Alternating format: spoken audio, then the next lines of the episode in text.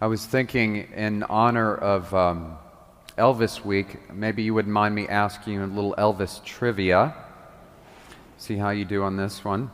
Does anybody know uh, there's a Catholic saint, a statue of a Catholic saint in the jungle room at Graceland? Does anybody know which saint? What's that? St. Francis. Very good. St. Francis of Assisi. Uh, rumor has it, some of you would know better than me, rumor has it that he was given this by Priscilla. Um, but some of you may know that Elvis, um, when he died in 1977, he was in his early 40s. And St. Francis of Assisi, when he died in the year 1226 in Italy, he was also in his early 40s. So both of them. This past Friday, we had the feast day in the Catholic Church of St. Clare, who was with St. Francis at the moment that Francis died. And she said that at the moment St. Francis died, he looked up to heaven and said four words, his four last words Welcome, Sister Death, welcome. Welcome, Sister Death, welcome. You know, I, think Francis is onto something here because Francis didn't understand death as being this big ogre that's following us around our whole life. It's this haunting thing that eventually we each have to face. Now, Francis actually turned around, and it's as if he was saying to death, Look, I love my life, but at some point we're all going to leave this life. And he understood death in terms of a welcome companion that's there to transition us and hold our hand into the next life. So he didn't have this overwhelming fear of death. He understood it as a sister. I mean, that's what we say, right? When people come up here on Ash Wednesday, quoting the book of Genesis, we say, Remember that you are dust, and unto dust what? I mean, that's what we're saying. It's funny, isn't it? Everybody wants to go to heaven, but nobody wants to die. It doesn't work that way, okay? I, not long ago, I went to go give last rites to uh, an elderly man at the hospital. I went to go give him last rites. And as I'm standing over him praying, he turns to me and he says, Father, if I die in an elevator, make sure you hit the up button. So, you don't want to go down on that moment, right? Uh, the Clarence Darrow, the famous historian Clarence Darrow, he, he used to joke. He said, You know, I've never actually killed a man, but I've read many obituaries with great joy. Let's be honest, there's some people when the Lord calls them home, we won't be disappointed. That's how I feel about the current president of Russia. But for each one of us in our life, it comes down to this, I think.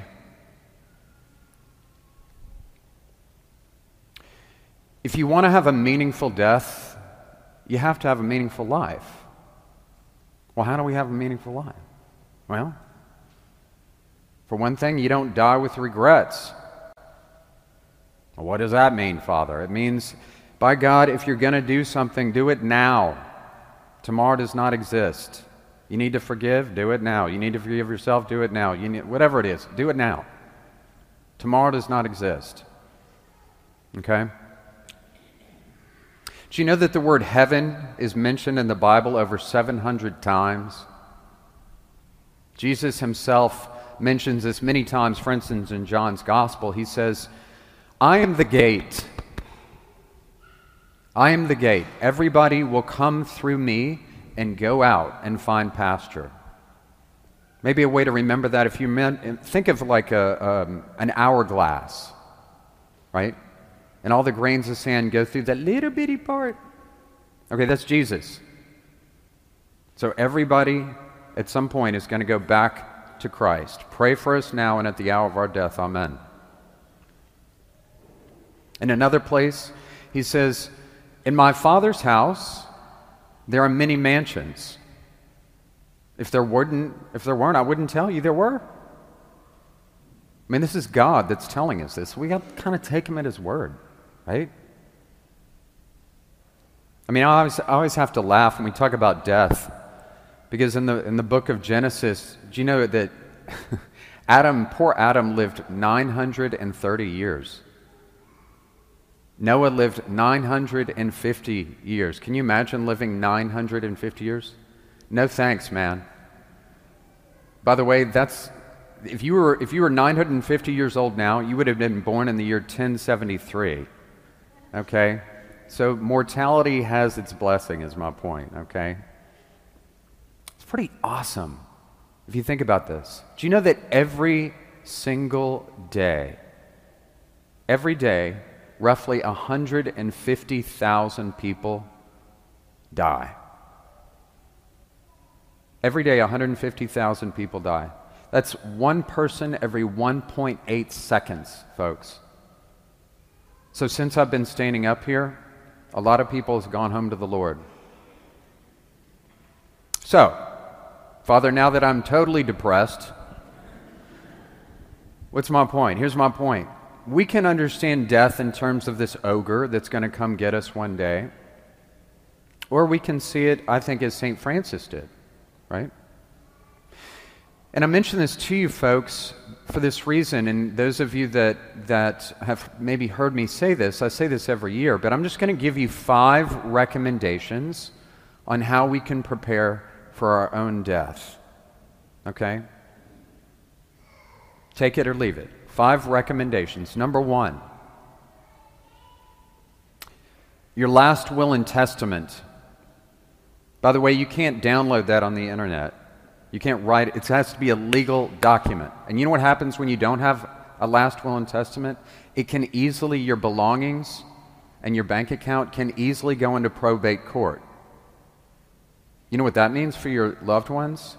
It means more of this and more stress. Take the time to do a last will and testament. You know, the first funeral I ever had in this church, I was newly ordained, and it was uh, for a six year old girl. Sadly, she was murdered. I was, that was about a month after I was ordained. At 50, I'm on barred time, folks. I'm on barred time. Coffin was this big do not assume that you got plenty of time to do that stuff. Your last will and testament. Number two, what is your durable power of attorney?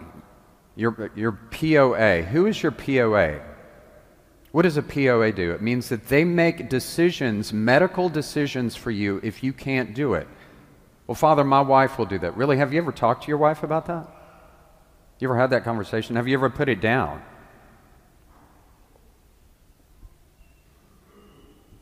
Who's your POA? Number three, what is, do you have advanced directives? What is advanced directives? You know what that means? If you're on life support, heaven forbid if you leave here today and somebody runs a red light and you, you're T boned and you're on life support, do you want to be kept alive or do you want them to remove you from a respirator? And as Catholics, you can make that decision if you're in what's called a PVS state, what is a PVS state? A persistent vegetative state. Okay, and I've been with many. Do you want to be kept alive on a respirator or do you not? Because you know what happens when you don't make that decision, folks? And you leave that to your loved ones? This is what happens.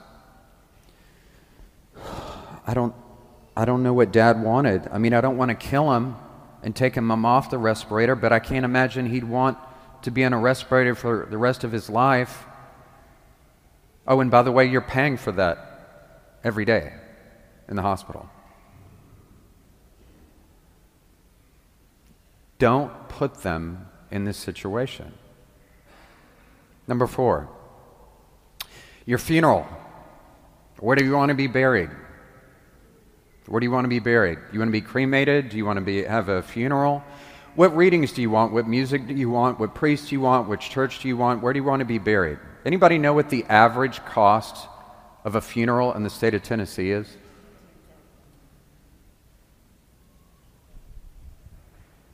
Average cost of a funeral in the state of Tennessee 15K.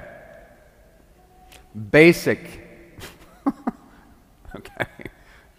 People say, Father, just throw me in a, pine, in, a, in a pine box. Yeah, it doesn't work that way, my friend.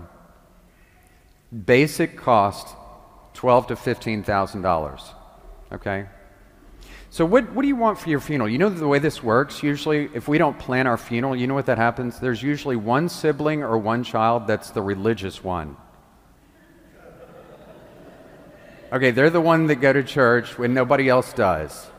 So who do you think is going to get stuck planning the funeral? The religious one. Okay? Well, you're the churchy one because you understand this whole thing. This is how, the, I mean, I see this every week, folks. So, guess what happens on that one person if they choose the wrong readings, the wrong music? If I don't get to bring up the gifts at Mass, everybody is angry at the religious one. If I had a nickel. Please don't put your kids in that situation.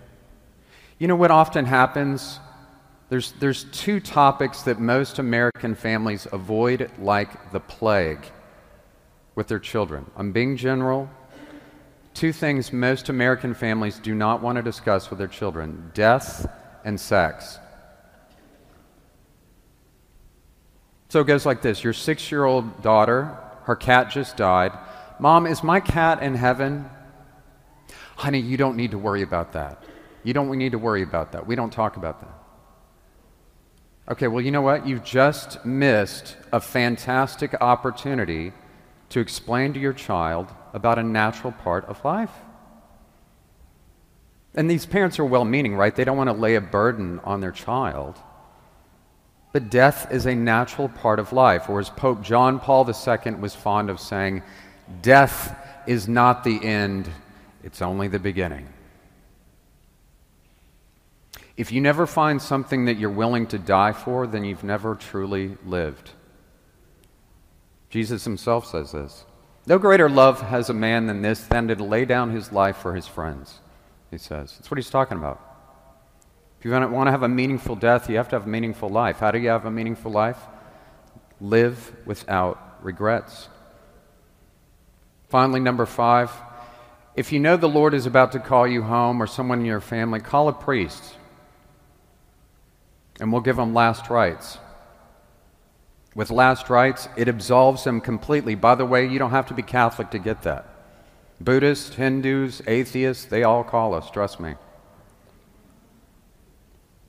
At that moment, it's funny how those things happen. I'll close with this. Here's a question Can death ever be a blessing? What do you think? Yes or no?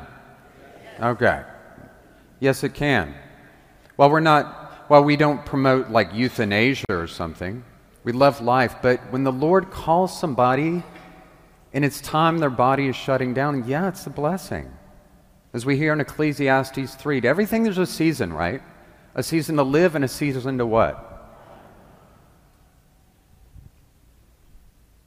If somebody's gone through an extraordinarily painful burn unit, at the med, if they've gone through years of Alzheimer's, like my grandmother, if they've gone through years and years and years of painful cancer, or not even years, when the Lord finally calls them, we're so grateful because they're not hurting and they're at peace and they're with Jesus. Right? Amen? 1535 in the year 1535 in England, as you know, the king at the time was Henry VIII. Not sure if any of you have ever seen this movie, A Man for All Seasons, but if you've never seen it, fantastic film. Man for All Seasons. tells the story of Henry VIII, and as many of you know, Henry VIII, he would have a wife, he'd get sick of her, kill her. Get a new life, he'd get sick of her, kill her. New wife, get sick of her, kill her, kill her killer. This went on and on and on and on. All right? So, Thomas More, the patron saint of attorneys, he, he was the chancellor at the time. He had his own wife and children. He was the second most powerful person in England. So he goes to Henry VIII and he was like, You cannot do this. Just because you're the king, you can't kill a person when you want another wife. By the way, you're married to Catherine of Aragon. It's your wife. You can imagine how well that went over with Henry, who had an ego the size of the Hindenburg. And he said, Okay, Thomas, off with your head. He knew it was coming. So the day came in 1535, and they were leading St. Thomas More to the platform to be beheaded. It so happened that the man who was leading him up the platform was one of his best friends.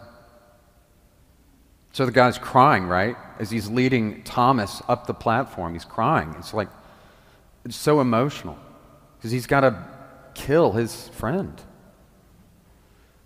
So Thomas turns to him and he puts his hand on his arm like this, and he's glowing. he's glowing with joy. And Thomas turns to him and he says this He's, He said, I'm so happy. He said, I feel like a schoolboy on Christmas morning. Send me to the Lord. That, my friends, is freedom. When you have no fear. The truth is, in my opinion, most people are not afraid to die. They're not. They're afraid of how they may die, and they're afraid of their loved ones dying. But most of us understand that day will come for all of us. And we can see it as this ogre, this horrible thing, or we can turn around like Francis did and said, Welcome, Sister Death. Well done, my good and faithful servant. Enter now into the eternal kingdom prepared for you from the foundation of the world.